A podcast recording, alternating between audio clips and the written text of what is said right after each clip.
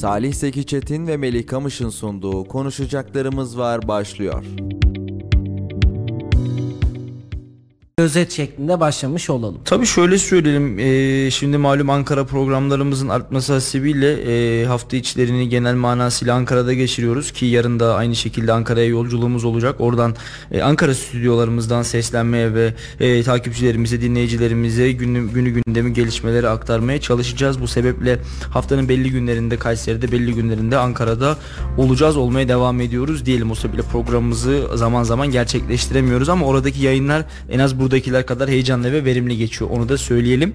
Ee, bizim için yoğun ve yorucu bir haftaydı. Onu söyleyelim. Özellikle siyasi atmosferin böylesine ısındığı ve artık bir noktada e, siyasi adayların biz de buradayız dediği özellikle Ankara noktasında birçok adayın temaslarda bulunduğunu bizler gidiş yolundayken bile gör, gördük.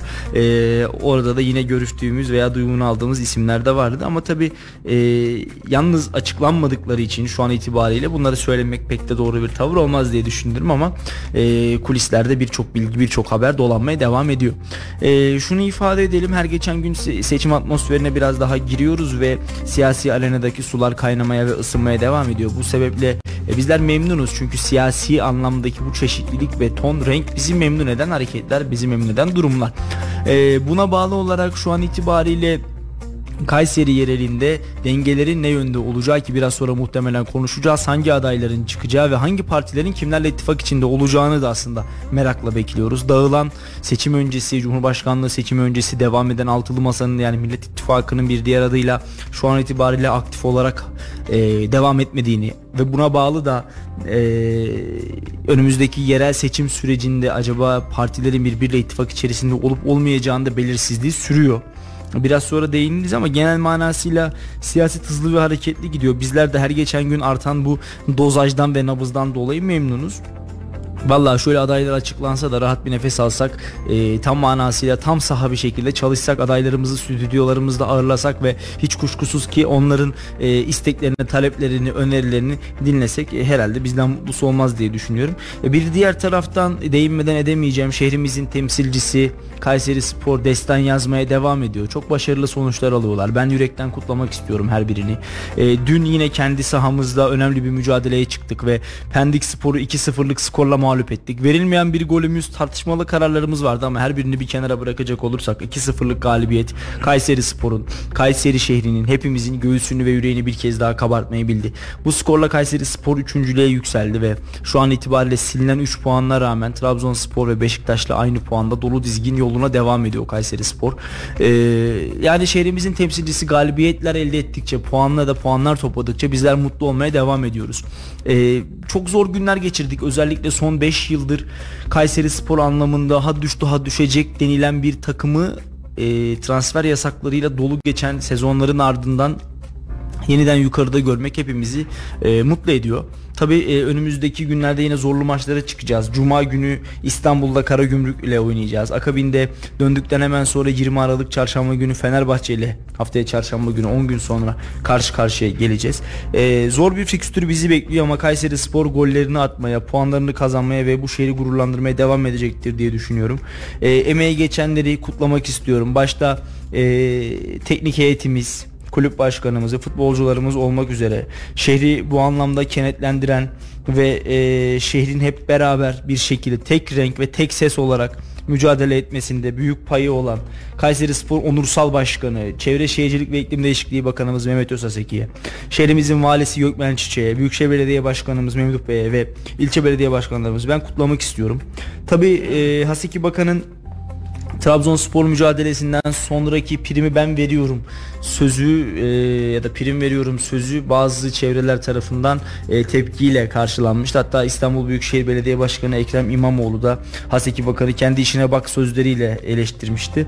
E, dün Haseki Bakan ona da ve Ekrem İmamoğlu gibi düşünenlere de cevap verdi. Ben Kayseri Spor'un onursal başkanıyım. Yıllardır hizmet ediyorum dedi. E, ben o yüzden e, Haseki Bakan'ın e, adının önündeki Çevre Şehircilik ve İklim Değişikliği Bakan'ın ünvanından önce Kayseri Spor'un onursal başkanı olduğunu söyledim ki Kayseri Spor'a gerçekten ciddi emekler ve hizmetler vermiş bir insan. E, prim ödeyebilir mi? Cebinden ödedikten sonra bence bir problem yok ödeyebilir. Yani sonuç olarak devletin malıyla devletin parasıyla kimsenin prim ödediği falan yok. Cebinden ödeyeceğini söylüyor. Ödeyebilir. Ödeyeceği prim de zaten 25'er bin TL olarak söylüyor. Hani böyle çok büyük rakamlar olduğu falan düşünülme, düşünülmesin. Ee, bunu da söyleyelim. Kayseri Spor'a da önümüzdeki mücadelelerde başarılar dileyelim. Ki bakana baktığımız zaman zaten Kayseri'deki yoğun temposu, mesaisi devam ediyor. Bununla beraber de cumartesi günde yine Çevre Şehircilik ve İklim Değişikliği Bakanımız şehrinde abisi diye nitelendirebileceğimiz Mehmet Özaseki Kayseri'deydi. Bir dizi temasları vardı, çalışmaları vardı, açılışları vardı. Cumartesi günü bakan niçin buradaydı Salih? Şimdi cumartesi gün temel atmalar vardı. İşte Osmanoğlu Baş İlk ve Ortaokulu'nun temeli atıldı. Yine e, Koca Sinan Belediyesi'nin yapmış olduğu spor tesisi ve merkezinin açılışı gerçekleştirildi. E, Sayın Haseki Bakan e, kentsel dönüşümü, Oruç Reis kentsel dönüşümün temeli yine atıldı. E, Haseki Bakan ne zaman Kayseri'ye gelse zaten e, Kayseri'deki temel atma törenleri ve açılışlar olduğunu biliyoruz. Büyükşehir ve başta olmak üzere ilçe belediyelerimiz açılışlar noktasında Haseki Bakan'ın Kayseri'de olduğu günleri e, ölçüyorlar, biçiyorlar, tartıyorlar. O günlere açılış ve temel atma törenlerini e, sıkıştırıyorlar. Bakan Bey geldiği zaman da oradan oraya hep beraber yoğun bir tempo içerisinde koşuşturuyoruz. E, bunun yanında cumartesi günü Oruç Reis'te bir okul talebi vardı. Oradaki vatandaşların ve Koca Sinan Belediye Başkanı'nın e, Memduh Başkan, Büyükşehir Belediye Başkanı e, bizler Milli Eğitim'e bir yazı yazalım. Eğer Milli Eğitim'den olumlu talep gelmezse ben Kayseri Büyükşehir Belediye Başkanı olarak yaptıracağım dedi Büyükşehir Belediyesi ukdesinde. Haseki Bakan da hem e, milli eğitime gidecek olan talebin hem de Memduh Başkan'ın ortaya attığı vaadin takipçisi olacağını söyledi. İşte vatandaşın sevdiği, vatandaşın kendinden gördüğü, vatandaşın benimsediği ve şehrin abisi dediğimiz Mehmet Özasek'in herhalde en net tavrı şehir üzerinde budur diye düşünüyorum. E, hizmetsel anlamda bir yerdeki bir eksik hususunda e, vatandaşın talebi çok net bir şekilde dinleniyor ve ortaya konuyor. Buna talebi veren kim olursa olsun yani gerek Memduh Başkan gerek Milli Eğitim Bakanlığı bunun takibini de Mehmet Özesek yapıyor. Ben hatta e, Haseki Bakan ben bu işi takip edeceğim dedikten sonra yanımda bir arkadaşım vardı şimdi ismini vermeyeyim onunla e, göz göze geldik ve ona şey dedim yani hani e, bu saatten sonra e, sıkıyorsa yapılmasın bu okul dedim. Çünkü çok net bir şekilde vatandaşın gözünün önünde bir tavır sergiledi e, Bakan Özsaseki. Bu da işte hani Mehmet Özsaseki olmanın Kayseri'deki e, ağırlığını ve karşılığını herhalde gösteriyor. Dediğim gibi geldiği zaman Sayın Bakan açılışları görüyoruz. Haftada bir e, 15 günde bir bakanı burada göreceksiniz demişti. E, bakanlığa atandıktan hemen birkaç gün sonra Kayseri'deki ilk ziyaretlerinde e, yani en sık gördüğümüz bakan Çevre Şehircilik ve İklim Değişikliği Bakanı Ama oluyor. Kayseri için büyük bir şans. Salih baktığımızda diğer illerde şehrin abisi olarak da nitelendirseler her şehir bir bakan çıkartamıyor. Evet. Ve Çevre Şehircilik İklim Değişikliği Bakanı Kayseri'den çıkmış ve siyasetin tam göbeğinde bir isim. Şimdi Ama dönüp sadece- baktığımızda sadece Ankara'daki bakanlık potansiyeli de değil. Şehre verdiği hizmetler ve şehir için yaptığı çalışmalar gerçekten takdire şayan. Zaten e, Mehmet Özhaseki'nin şu özelliğini çok net biliyoruz ki e, sadece bir bakan olarak Kayseri'ye gelmiyor ya da sadece bir bakan olarak Kayseri'nin sorunlarını çözmeye çalışmıyor. Mehmet Özhaseki Kayseri'nin bir evladı olarak bu sorunları çözmeye çalışıyor. Şimdi çok güzel bir ifadesi var. Diyor ki insanlar doğdukları yerlere e, anne ve babaları gibi bağlıdır. Neden sizce, sebepsizce e, doğdukları yeri, toprakları severler. Bu bizzat Mehmet Özhaseki'nin sözüdür ki e, dediğim gibi bir bakan olarak aslında Kayseri'ye evet resmiyetten bir bakan olarak geliyor ama bundan da öte. Yani ben diğer bakanların gelişini de biliyorum, hatırlıyorum. Ço birçoğu hepsini takip ettim. Geçmiş kabinenin birçok bakanını Kayseri'deki programlarını ben bizatihi olarak takip ettim. Hani Haseki Bakan geldiğinde Kayseri'deki güvenlik önlemleri, yanındaki korumalar, onların tavrı, e, diğer bakanların ve diğer şehirdeki tutumların çok ötesinde. E, adeta tıpkı bir büyükşehir belediye başkanının nasıl yani Memduh Başkan'a nasıl rahat ulaşabiliyorsanız Haseki Bakan Kayseri'ye geldiğinde 3 aşağı 5 yukarı karşılaştığınız tablo bundan çok farklı değil. Rahat bir şekilde yanına gidebiliyorsunuz. E, Kayseri'de Mehmet Özhaseki olmak öyle zannediyorum ki böyle bir tutum böyle bir davranış. E, hayırlı olsun diyelim şimdiden açılanlar temel atılan yerler. Umarım devamı ve e, daimiyeti artık sonsuza dek var olur payidar olur diyelim. Hafta sonunun güzel bir özetini yaptın. Ama haftaya da hızlı bir başlangıç yaptık Salih. Bugün Kayseri Büyükşehir Belediye Meclisi'nin toplantısı vardı. Ve toplantıda da bizler de oradaydık. Ulaşım AŞ ile ilgili maddeler oldu. Farklı kararlar alındı. Bunun da özetini istersen kamuoyuyla paylaşalım. Evet e, şimdi şunu söyleyelim. Kayseri Büyükşehir Belediyesi'nin yılın son meclis toplantısı olmasını bekliyorduk ki Memduh Başkan'ın ya da diğer başkanların nasıl başkanlık yaptığını meclise bilmiyorum ama Memduh Başkan'ın en net alışkanlığı herhalde bu olsa gerek. İşte e, 8, 9, 10, 11, 12, 13, 14 işte 50'ye kadar olan tüm maddeler 50 dahil komisyona havale edilmesini Ki zaten hep öyle oluyor. Belediye meclislerinde eğer maddeler 50'nin üzerindeyse biliyoruz ki 30'dan sonraki maddeler komisyona havale edilmek adına Evet yine öyle oldu zaten. O 15'ten 16'dan sonrası komisyona havale 50'ye kadar 55'e kadar hatta komisyona havale ettiği yerden sonrakini de yine komisyona havale etti Mehmet Başkan. Yani e, hızlı bitti o sebeple. Ulaşım AŞ Genel Müdürü Ulaşım AŞ'ye ayrı bir parantez açalım. Bulut e, bir briefing verdi öyle söyleyelim e, meclis üyelerine ve bizlere kendilerini izleyen takipçilerimize. E, Kayseri Büyükşehir Belediyesi Ulaşım AŞ'nin 2023 yılında neler yaptığı anlatıldı ve Ulaşım AŞ'nin aslında ne kadar bir ulaşım yükünü üstlendiğini anlattı. İstersen biraz bu rakamlara değinelim. Sermaye artışı kabul edilmişti oy çokluğuyla. Sermaye artışı yani Kayseri Büyükşehir Belediyesi'nden kendilerine aktarılacak olan kaynak, para e, arttırılacaktı. Bunun da sebebi sorulmuştu. Şimdi 2023 yılında 433 milyon 427 e, mily- e, bin 852 Türk lirası sermaye artışı yapılmış. Tekrar okuyayım. 433 milyon 427 bin 852 Türk lirası sermaye artışı yapıldı. Bunun e, Kayseri Büyükşehir Belediyesi bütçesindeki toplu ulaşım desteğinden bahsedeceğim şimdi sizlere de.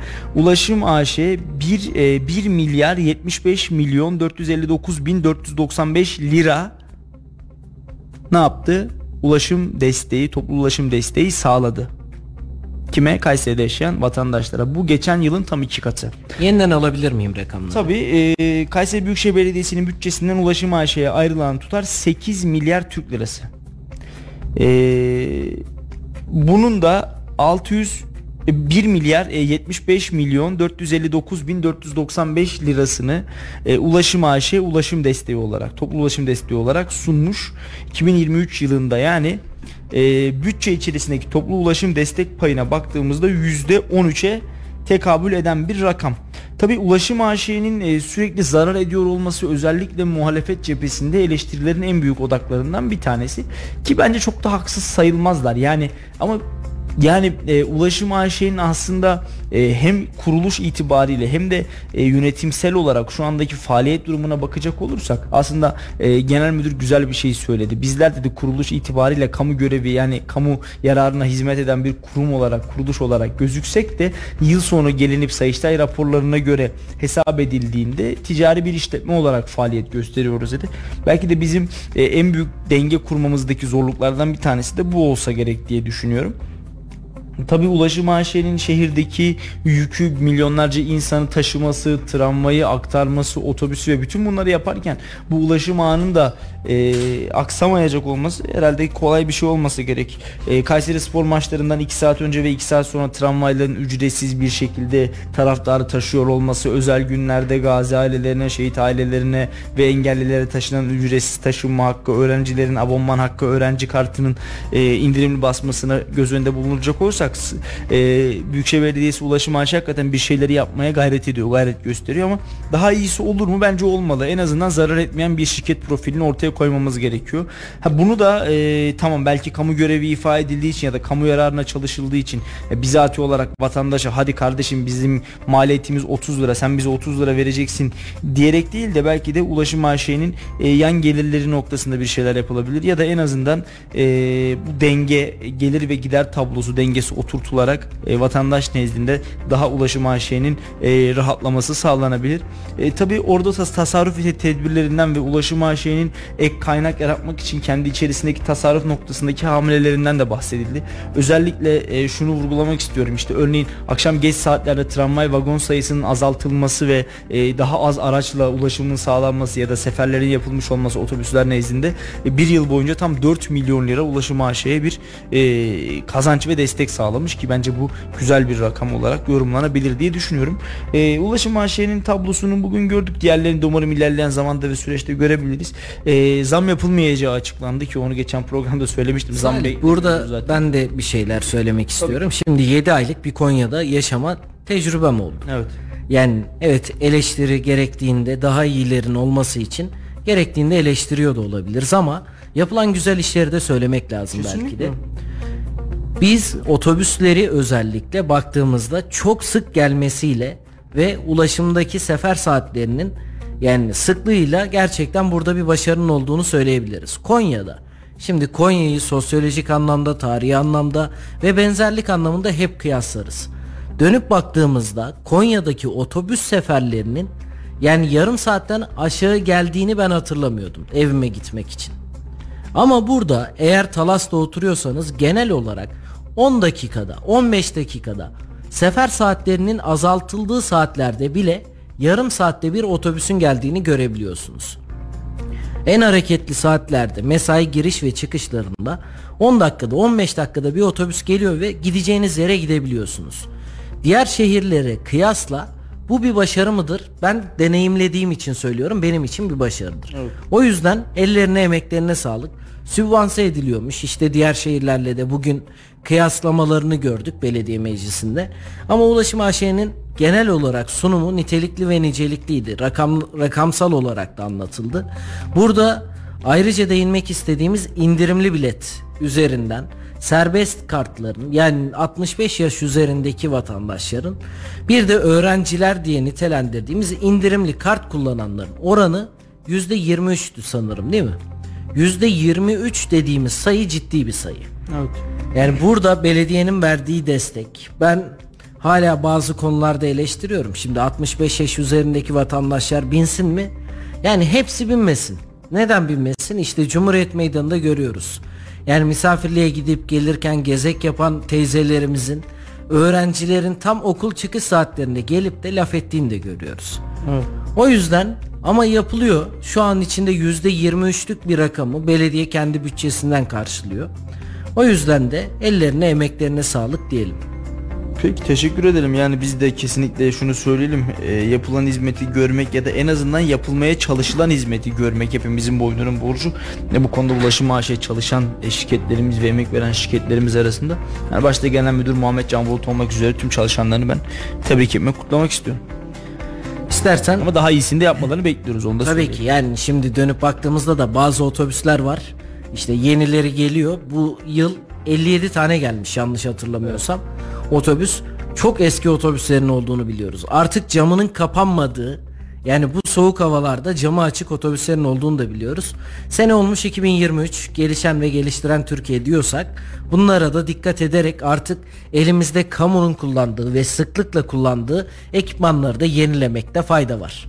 Ya çalışsın da nasıl çalışıyorsa nasıl gidiyorsa öyle hareket etsin demek de gerekmiyor.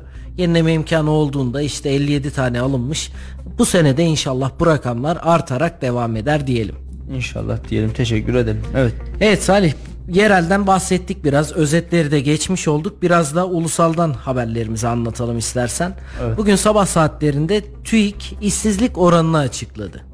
Türkiye İstatistik Kurumu 2023 yılı Ekim ayı iş gücü istatistiklerini açıkladı. Buna göre hane halkı iş gücü araştırması sonuçlarına göre 15 ve daha yukarı yaştaki kişilerde işsiz sayısı 2023 yılı Ekim ayında bir önceki aya 163 bin kişi azalarak 2 milyon 961 bin kişi oldu. Rakamsal olarak da baktığımızda işsizlik oranı 0,5 puan azalarak %8,5'e ulaştı. Evet. İşsizliği biraz konuşmakta fayda var. Tarihin 11 yılın en düşük seviyesini gördüğü işsizlik rakamları bunu nasıl değerlendirmek gerekiyor? Şimdi e, ülkede nitelikli çalışma ve iş gücü noktasında insanların iş beğenmeme hususundaki biraz problemlerinden bahsetmek istiyorum.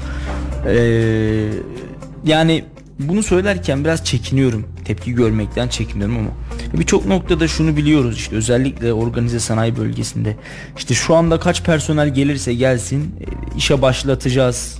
Yani 100'e de 500'e de 500 bine de ihtiyacımız var. Yani 500 bin belki abartı bir rakam olur ama hani 100'e de 1000'e de 500'e de ihtiyacımız var diyen fabrika sahipleri var. Ama buna rağmen e, hala organize sanayi bölgesinde özellikle işçi sınıfı dediğimiz kesimde e, bir işçi bulamama problemi var. Bence işsizlikten daha da önemlisi bu ülkede işçi bulamama problemimiz var. E, Ya da nitelikli iş. Nitelikli iş de bulamıyoruz. Evet yani şimdi insanlar tabii ki e, en doğal hakkı herkesin masa başı oturdukları bir işi isteyebilmek ama e, bakıyoruz herkes üniversite mezunu. Yani bugün e, dışarı çıktığımızda bir anket yapalım. Şu piyasada, şu tabloda işte e, her 100 kişiden 20'sinin, 25'inin, 30'unun hatta 40'ının neredeyse e, üniversite mezunu olduğunu biliyoruz ve bu her geçen gün, her geçen mezun verdiğim her geçen yıl, her geçen e, ders döneminde mezunlar verilmeye devam ettikçe de artmaya devam ediyor. Çünkü e, artık üniversiteye girmek geçmiş yıllardaki kadar zor değil. Evet ekonomik olarak okumak belki zor, ekonomik şartlarda okumak belki zor ama e, üniversiteye girmek ve onu bitirmek geçmiş yıllarda olduğu kadar zor değil. Bu sebeple üniversite mezun sayımız çok. Üniversiteyi bitiren insanlar da çok fazla böyle hani e, vasıfsız diye tabir edebileceğimiz işlerde çalışmak istemiyorlar. Tamam masa başı, odası olan bir iş istiyor. Bizim aslında ülke olarak karşılayamadığımız en büyük büyük en büyük iş problemi işte bu kadar çok insana masa başında iş verebilme kabiliyeti ama hani bugün şunu net bir şekilde biliyorum ki e, zanaatkar olan usta olan sanayide olsun farklı noktalarda olsun bir şekilde kendini geliştirmiş ve yetiştirmiş e, bir meslek sahibi olan herhangi birinin işsiz olduğunu ben düşünmüyorum. Özellikle el becerisi gerektiren, ustalık gerektiren alanlarda otosanayi gibi, fabrikalardaki ustalar gibi, ustabaşları gibi yani e, bir zanaatiniz varsa elinizde eskilerin tabiriyle bir altın e, bileziğiniz varsa işsiz kalmıyorsunuz zaten. Tam aksine şu an aranan adam sizsiniz. Yani bugün bir kaporta ustasını, bugün bir boyacıyı, bugün bir sıvacıyı, bugün bir motor ustasını, işte bugün su tesisatçısını, elektrik tesisatçısını yani mumla arıyorlar. Bu bir gerçek. Bütün bunların içinde ülkede işsizlik var demek ya da en azından çok böyle bir işsizlik problemiyle e, mücadele ediyoruz demek bence yanlış olur ama bir genç işsiz ordusunun olduğunu söyleyebiliriz. Özellikle örnek veriyorum iletişim fakültesi gibi e, çok mezun veren ve az işçi alan bölümlerde. Şimdi bir iletişim fakültesinden mezun olmuşsunuz. KPSS ile girebileceğiniz bir devlet kurumu TRT var. Onun dışında bir devlet kurumuna girme şansınız yok. Bir atanma şansınız yok. Ha, tabii ki e, kendi mesleğinizi yapmak istemiyorsanız her alanda KPSS, ile atanabilirsiniz ama özür diliyorum. TRT dışında atanabileceğiniz bir nokta yok. Bu da sizin özel sektöre kanalize olmanızı sağlıyor ve özel sektör adeta bir e, nasıl diyeyim hani böyle vahşi doğada hayvan belgeseli izleriz ya böyle hani işte kaplanlar, aslanlar, ceylanlar, geyikler, pandalar ve güçsüz olanın hayatını kaybetti. İşte özel sektör tam manasıyla bu. Yani güçsüz olan ayakta duramıyor, güçsüz olan ayakta kalamıyor, kendini yetiştiremeyen ayakta kalamıyor. E, bu sebeple biraz öğrenci mezun öğrenci niteliğimizin artması gerektiğini düşünüyorum. Fakülteden mezun olmuş arkadaşlar mesela örneğin haber yazmayı bilmiyorlar ya da işte e, farklı meslekler açısından konuşacak olursak tecrübe sahada öğrenilen tecrübeden uzak oldukları zaman e, tam manasıyla kendi bilgilerini kağıtlara kalemlere yansıtamıyorlar. Bu sebeple bizim nitelikli işsiz ve nitelikli iş problemimiz var aslında. İşin ana teması bu. Kendini yetiştirmiş, geliştirmiş bir şekilde ben de buradayım, varım diyen ve özellikle sanat noktasında, ustalık noktasında belgesi olan, bilgisi olan, becerisi olan kimsenin ben işsiz olduğunu düşünmüyorum. İşsizlik var mı? Tabii ki var. Tekrar söyleyeyim. Özellikle genç işsiz çok fazla. Hani herkes üniversite okuyacak diye bir kural yok. Herkes üniversite okuyacak diye bir kaygı yok olmamalı bence. Hani benim de bir oğlum var. Yarın baba ben üniversite okumak istemiyorum ama ben şunu yapacağım. Bir meslek sahibi olacağım. Tabii o dönemin şartları ne getirir bilemiyoruz ama ben şöyle bir şey yapacağım dediğinde e, çocuğa illa bir şeyler okumaya dayatmamalıyız. Yani bugün hepimiz üniversite mezunuyuz belki. Melis sana da sorayım. Kaç kere diplomanı kullandın? Ne zaman çıkarttın? Bırak diplomayı okulda öğrendiğimiz teorik bilgilerin Ya hadi teorik bilgiyi %90'ını aldın. Yok hayır hepsi kafanda diyelim. Diplomayı hangi işe girerken getirdin gösterdin? Yani bizim sektörümüz için mi geçerli bilmiyorum ama yani ben şimdiye kadar kullanmadım. Ve mezuniyetim 5. yılı ben bazen hatta Mustafa abi de derim. Abi iş alırken benim diplomama hiç bakmadın ama diye. Arada takılırım böyle. Yani diploma alındığı günkü gibi duruyor. Hani kalbim kadar temiz bir sayfa değil. Hakikaten kalbim gibi pürüzsüz dümdüz bir yaprak olarak bir sayfa olarak orada duruyor. Ee, bu sebeple diplomaya çok takılmadan e, kendi becerimiz ve kabiliyetimiz ölçüsünde bence yönelmemiz gereken sektörlere ve alanlara daha erken yaşlarda yönelmeliyiz diye düşünüyorum.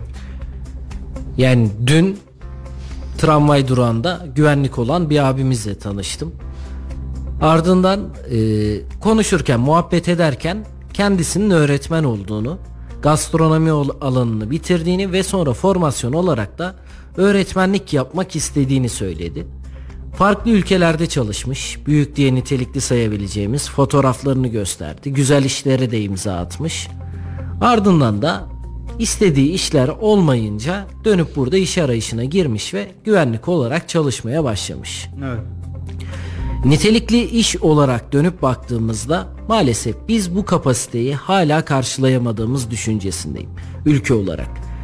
Artık gençler arasında biliyorsun öğretmenlik başta olmak üzere birçok alanda mezun olduktan sonra işsizlik demiyoruz ama nitelikli iş mezun oldu öğretmenlik alanından öğretmenlik yapmıyor bir markete giriyor kasiyerlik yapıyor ya da farklı bir yere gidiyor farklı bir branşta çalışmaya devam ediyor. Şimdi bizler üniversiteye niçin gideriz? Kendimizi donanımlandırıp üniversite bittikten sonra da işe sahip olmak için. Aynen öyle. Ama bugün dönüp baktığımız noktada mezun olduğumuz okullardan kaç tane arkadaşımız işini yapabiliyor? Bunun önüne nasıl geçebilmek için mücadele ediyoruz? Bunu sorgulamak lazım. Şimdi biz evet mezun oldu ve mezun olduktan sonra haber yazamayan, kameranın açma kapama tuşunu bilmeyen arkadaşlarımızın olduğunu söylüyoruz. Yani bu anlamda evet açıklık var mı? Mutlaka Sadece var. bizim fe- sektör ya da bizim fakülte Yani biz için kendi değil. sektörümüzü bildiğimiz için sadece belki hukuk fakültesi bitirmiştir ama ne kadar iyi bir avukatlık yapabilir ya da ne kadar iyi bir hukukçu olarak mezun olmuştur buna da parantez açılabilir. Yani biz kendi sektörümüzden örnek vermek gerekirse mezun olduğumuz okuldan örnek vermek gerekirse buna bakıyoruz. Tabii ki kişinin kendi içinde de olması gerekiyor ki kendini geliştirsin. Ama birçok arkadaşımız böyle ise Burada demek ki ciddi anlamda bir sıkıntı var. Bizler bu arkadaşları te- tamamen teorik bilgilerle yükleyip pratik bilgileri kazanabilecekleri bir ortam sağlayamıyorsak eğer maalesef orada ciddi anlamda bir sıkıntı vardır. Eğitim sistemini sadece liselerde, ortaokullarda değil, dönüp de üniversitelerdeki eğitim sistemini de belki yeniden gözden geçirmemiz lazım. Bizler yıllar öncesinde yazılmış müfredatları hala uyguluyoruz. Dönüp baktığımızda geçtiğimiz yıl bu yılı tutmuyor. Hala gelişiyoruz ve geliştiriyoruz. Ülke olarak da yani eğitim sistemi olarak da hayat olarak da her şey değişirken bizim eğitim sistemimiz niye yıllar öncesiyle aynı kalmaya devam ediyor? Buna dönüp bakmak Ya lazım. Bizim eğitim sistemimiz biraz fazla yamalı. Yani sadece eğitim sistemi de değil Salih. Yani dönüp baktığımızda bu bizim sektör için verdiğimiz örneklerden sadece bir tanesi. Evet %8,5 olarak açıklanmış işsizlik rakamları. Yani ekonomiyi de düşünecek olursak zaten bu devirde çalışmadan, para kazanmadan hiçbir şey yapamazsınız. Mecburen herkesin de işe girdiğini söylüyoruz. Organize sanayi bölgesine gidiyoruz. Fabrikaların işçi aradığını, hala işçilere ihtiyaç olduğunu hepimiz biliyoruz. Ama dönüp de bu işçileri geliştirmek için ortaokuldan itibaren, liseden itibaren bu alanda biz nasıl çalışmalar yapabiliriz? Bunu hiç sorgulamıyoruz. Şu an iş ilanlarına baktığımızda tüm iş ilanlarında en az 2 yıl deneyimli. E şimdi genç istihdama bakacaksak, genç işsizlere bakacaksak biz iş ilanları verirken herkes tecrübeli olsun istiyor. Ama dönüp de bu gençlerin nasıl tecrübe kazanacağını kimse sormuyor. Olaylara biraz perspektifimizi değiştirip farklı açıdan baktığımız zaman bununla ilgili devrim niteliğinde kararlar aldığımız zaman bazı şeylerin önüne geçebiliriz. Yoksa konuşmaya sabahtan akşama kadar konuşalım. Gençleri konuşa- konuşalım, işsizliği konuşalım. Eğitim sistemini zaten bizler aylarca konuşsak yine bitiremeyiz. Ama dönüp de bu eğitim sistemi hala değişmediği sürece biz maalesef hiçbir yere varamayız. Çünkü her şey değişiyor. Telefonumuz bile 2 yıl geçtikten sonra eskidi diye yenisini alıyoruz. Ama geleceği teslim edeceğimiz gençlerin eğitimli olsunlar dediğimiz halde eğitim sistemiyle ilgili herhangi bir sıkıntı yok. Evet. Biz eğitim sistemi müfredatı bakanla özdeşleşmiş bir şekilde. Herhangi bir bakan geldiğinde oradan bir müfredat değişiyor. Farklı sistem geliyor. Diğer bakan geliyor. Bu olmamış diyor. Yenisini yapalım diyor. En son gençler mezun olduktan sonra gerçek hayata atıldıklarında hep öyle söylerlerdi. Çünkü mezun oldun mu hayat şimdi başlıyor diye. Hayat gerçekten başladığında gençler o hayatın tokatını yiyor ve dönüp de birçok arkadaşımızın, birçok gencin mesleklerine küstüğünü görüyoruz. Öğretmenler ilk önce kasiyerlik yapıyor, farklı yerlerde satış danışmanlığı yapıyor. Ardından öğretmen oluyor ama zaten bir küs olarak giriyor. Maalesef. O yüzden işsizlik rakamları evet düştü. 11 yılın hatta en düşük rakamlarını gördü. Belki bundan sonra daha da düşecek. Bu şeye benzer Melih. İşte dünyanın en ucuz mazotunu biz kullanıyoruz demeye benzer. Biz en ucuz mazotu kullanmak istemiyoruz ki. Biz cebimizdekine uygun olanı kullanmak istiyoruz. Yani evet belki de işte 11 yılın hatta belki de son 25 yılın en düşüğü olabilir ama bizim için hala yüksek bir rakam. Yani rakama baktığımızda gerçekten yüksek Salih. O yüzden de yani düşük mü düşük ama kime göre neye göre düşük diyelim. Ya bir de şu var, e, işsiz olan siz değilseniz, işsiz olan sizin babanız değilse, işsiz olan sizin ailenizden birisi değilse düşük bir rakam ama işte e, davulun sesi uzaktan hoş geliyor. Neyse onu da konuşuruz uzun uzun daha sonraki programlarımızda Ama bugün e, önemli bir gündü. Niçin önemli bir gündü? Çalışanlar için önemli bir gündü. Bugün asgari ücretin ilk toplantısı gerçekleştirildi Salih. Bakanlık nezdinde de sendikalar nezdinde de hepsi bir araya geldiler ve farklı farklı açıklamalar da var. Bunları da aktarmak istiyorum. Türk İş Genel Başkan Yardımcısı Ramazan Ağar bir açıklama yaptı bugün. Toplantının ardından bugünkü toplantılarımızda herhangi bir ücret konusu görüşülmedi. Pazartesi 13.30'da tekrar bir araya gelinecek ifadesi yer aldı. Ben çok uzatacaklarını sanmıyorum asgari ücret hususunda açıklanacak olan e, zaman diliminin geçtiğimiz yıllara yine eş değer olarak eş zamanlı olarak ayın ortasına doğru herhalde daha net belli olmuş olur. Çok bir zamanımız yok yani bir bir buçuk hafta içerisinde asgari ücret rakamı açıklanacak ha. Geçen yılki asgari ücret açıklanma anını ve zamanını hatırlıyorum. Ee, çok büyük bir beklenti içerisindeydi vatandaş. Çünkü enflasyon çok yüksek. İşte rakam belki de 3000 liralardan 2000 liralardan 5-6 bin liralara çıkması e, söz konusu hesap ediliyor. Yani bir, bir şekilde bir yere varacak o rakam. Bunun ne kadar olduğunu bilemediğimiz için çok ciddi bir beklenti içindeydi vatandaş. Çünkü iki kata yakın bir artış söz konusu olacaktı ki oldu zaten. Ama hani bugün geldiğimiz noktada aynı beklenti ve asgari ücretin aynı gündem yoğunluğunda olmamasının en büyük sebebi de bu. Hani %50'lik bir artış, %100'lük bir artış yapılmayacağını bugün hepimiz biliyoruz. Öyle değil mi? Yani %100'lük bir artışın yapılması demek 22 bin liraya varan bir asgari ücret gerçekleşmesi. Öyle olmayacağını artık herkes, Herkes biliyor. biliyor. Kafasında da ortalama bir rakam var zaten. Şöyle Emeli olması gereken o. Yani bugün işte en düşük memur maaşı şu kadar deyip asgari ücretliyi bu rakamlarla tutmak çok bence hani böyle makul ve mantıklı bir şey değil ama hani piyasanın da bir dengesi var. Piyasanın da bir oturma şekli var. İşte seçimde verdiğimiz bazı memur maaşı vaatlerinin bugün bizi getirdiği noktayı görüyoruz ya da şimdi enflasyon memur maaşına göre mi hesaplanıyor yoksa asgari ücretliye göre mi hesaplanıyor? Enflasyon acaba alana göre mi hesaplanıyor yoksa sata- satana göre mi hesaplanıyor? Enflasyon acaba asgari ücret haberinden önce yapılan zamlara göre mi hesaplanıyor yoksa o zamlardan çok önce mi hesaplanmış oluyor? Bunların her birini ölçüp biçmek gerekiyor.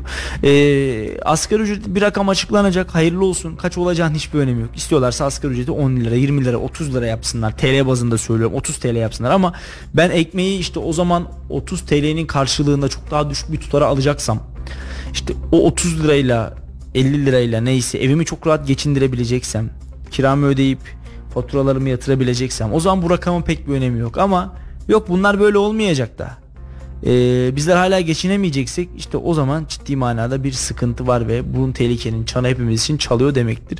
Ee, Allah asgari ücretlinin yardımcısı olsun. Allah emeklinin yardımcısı olsun. Allah emekçinin yardımcısı olsun. Allah üretenin vergi verip eleman çalıştırıp ayakta durmaya çalışanın da yardımcısı olsun. Çünkü hakikaten herkes için zor bir ekonomi ve zor bir süreç. Ee, tespit komisyonu yarın çıkar çok böyle rahat bir şekilde bir rakam açıklar. Çünkü o ne o rakamı açıklayan ne de o karar alanların hiçbir tanesi asgari ücretle geçinmiyor. Ben hep şunu söylüyorum. Kendi maaşını e, hesaplayacak olan bir asgari ücret komisyonu kurmuş olsak acaba orada oturan ağababalar o rakamı ne olarak belirlerdi? Asgari ücretlinin yerine karar verebilmek, o insanların yaşayacağı hayat standartını belirleyebilmek bence bu kadar kolay olmamalı. İşte sıcak koltuklarda, geniş evlerde, kaloriferler sonuna kadar açarak ee, sıcak makam arabalarında, Mercedes'lerde oturarak yolculuk yaparak asgari ücreti belirlemek bence çok mantıklı ve makul değil. Emekçinin hakkını, emeklinin hakkını, e, birilerinin çoluğuna çocuğuna götüreceği, kursağından geçireceği helal lokmanın hakkını hesaplayabilmek ya da hesaplamak bence e, böyle kalaklı kulaklı diye tabir edebileceğimiz işte kredi kartlarında milyon milyon para olan banka hesaplarında milyonlar olan e, isimlere kalmamalı bence ama hani geldiğimiz nokta tabloda bu. E, o yüzden şimdilik sadece eyvallah demekle yetiniyoruz ve e, umarım e, Tayyip Erdoğan sözünün arkasında durur. Umarım Sayın Cumhurbaşkanı sözünün arkasında durur. Asgari ücretliyi, emekçiyi, işçiyi enflasyona ezdirmez umarım. Çünkü öyle söylüyordu. 22 yıldır hiç ezdirmedik diyordu. Umarım ezdirmemeye devam eder. Ama onun tabiriyle değil. Bu ezilmeme ve ezdirilmeme bizim tabirimizle olur umarım. Çünkü gerçekten kararı vermek kolay belki ama bu paralarla geçinebilmek çok zor.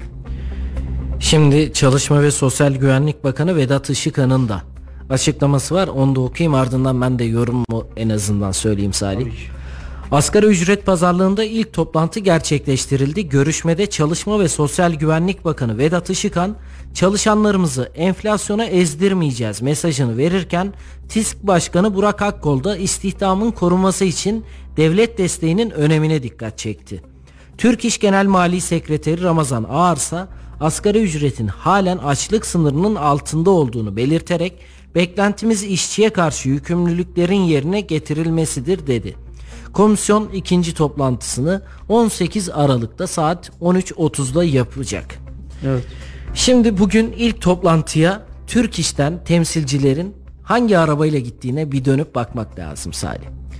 Eğer işçinin halinden anlamak istiyorsanız, işçinin ne gibi şartlar altında çalış, çalıştığını görmek istiyorsanız öncelikle onlar gibi yaşamanız lazım. Ne kadar onları da temsil ediyorsanız, siz kalkıp da lüks arabalarınızla o toplantıya gidiyorsanız o işçiyi hiç anlamamışsınız demektir. Bugün TÜİK'in de açıkladığı diğer verilerde de var.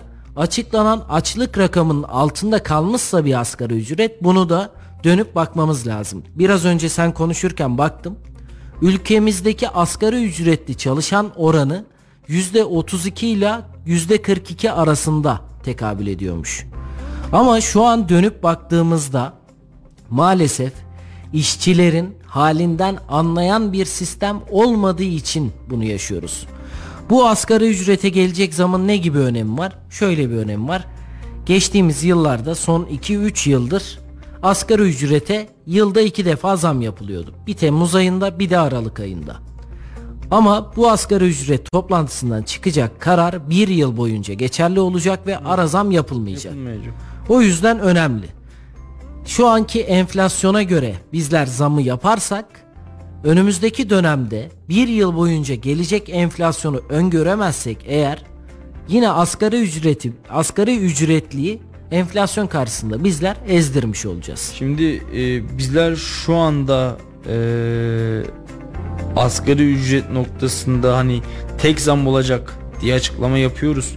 Hükümet nezdinde ya da bakanlıklar nezdinde ama bunun resmi anlamda yani kesinlikle yapmayacağız diye bir şey en azından şu an için söz konusu değil. Yani Allah göstermesin. Tabii ki hiçbirimiz e, ülkede ekonominin kötü gidip zam yapılmasını istemeyiz ama hani geldiğimiz noktada da Melih kesinlikle yapılmayacak. Bakın asgari ücret zammı e, böyle bir şey de söyleyemeyiz ki.